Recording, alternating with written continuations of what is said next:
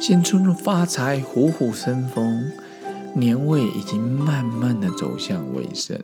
今天是大年初十二，搭灯棚，大顶棚啊，哦，白哦，我知道大饼白哎。然后以前在这时候元宵就会有一些灯会嘛，所以这时候就会开始去选购灯笼哦，搭这个灯棚。童谣是这么唱的：长一大。顶棚，我不知道白吧？哎，白是棚，顶白啊，可能棚子吧，大白啊，嗯。然后在小时候，我记得，因为小时候我在十岁以前是在中立私校长大，那边是三合院哦，虽然不是传统的，但是也类似传统的三合院，前面有个顶，然后堵顶。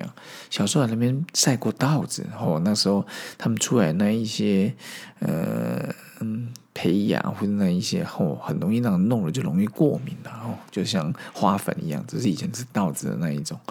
然后他们就叫我们孩子要躲进去，然后他们就要开始要用哇，那真的是 非常大的一个工程。所以小时候他们晒稻子在堵顶，因为我们家阿妈家那边有个顶啊，就是一个嗯。三合院那个地方庙就这样有点嘛哈，我们就是一个点啦，就是一个广场的意思，然后应该是广场的意思。然后小时候呢，我们家外婆家后面有个竹林，所以火把就是就后面拿锯子锯，然后再塞一些布，然后放一些煤油哦，就可以点了。但是老实说，我现在想想，其实蛮危险的。但是以前就是这样玩，然后就像以前会放鞭炮啊，过年过节，我被水银枪跟充电炮炸过手，你知道怎么处理吗？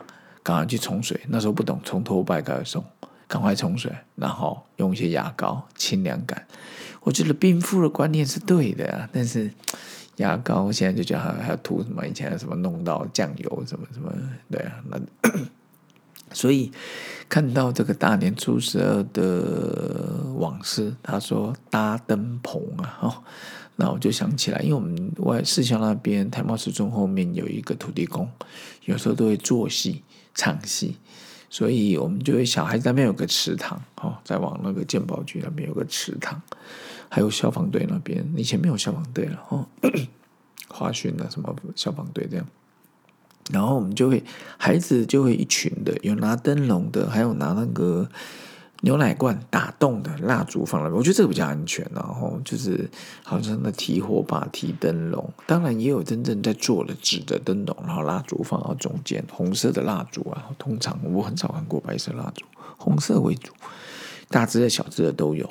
然后我觉得提那个奶粉罐打洞的那个最安全。哦啊，我觉得以前人真有巧思啊，然后这种资源在利用，然后到后来，有时候男生就会拿火把啊，家里有什么柴油、送香水，就倒一些就开始点。所幸，我觉得这个是最危险的，所幸也没发生过什么大事。不然，当然我听到的也有这样从零下来的这样等等哦。所以今天是大年初十二大灯棚，大家都知道元宵节即将来到哦。即将来到之后，那就是准备好了，收心了，年也过完了，开始新的一年打拼努力了。所以呢，这时候遇到以前的亲戚，还会再拜个晚年的，这些都没有问题。但是现在人一开工之后，其实拜完年几率就很少了哦。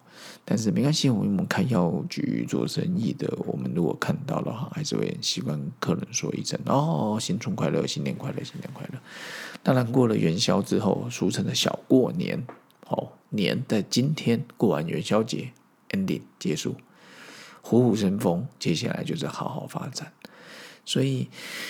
大灯棚呢？记得 两三年前去过北海道，刚好看到他们有在做一些祭典，一个在大同公园里面，一个是在那个洞爷湖旁边。我刚好看到两个祭典，那我觉得其实有些祭典可以做的非常的正式、有趣。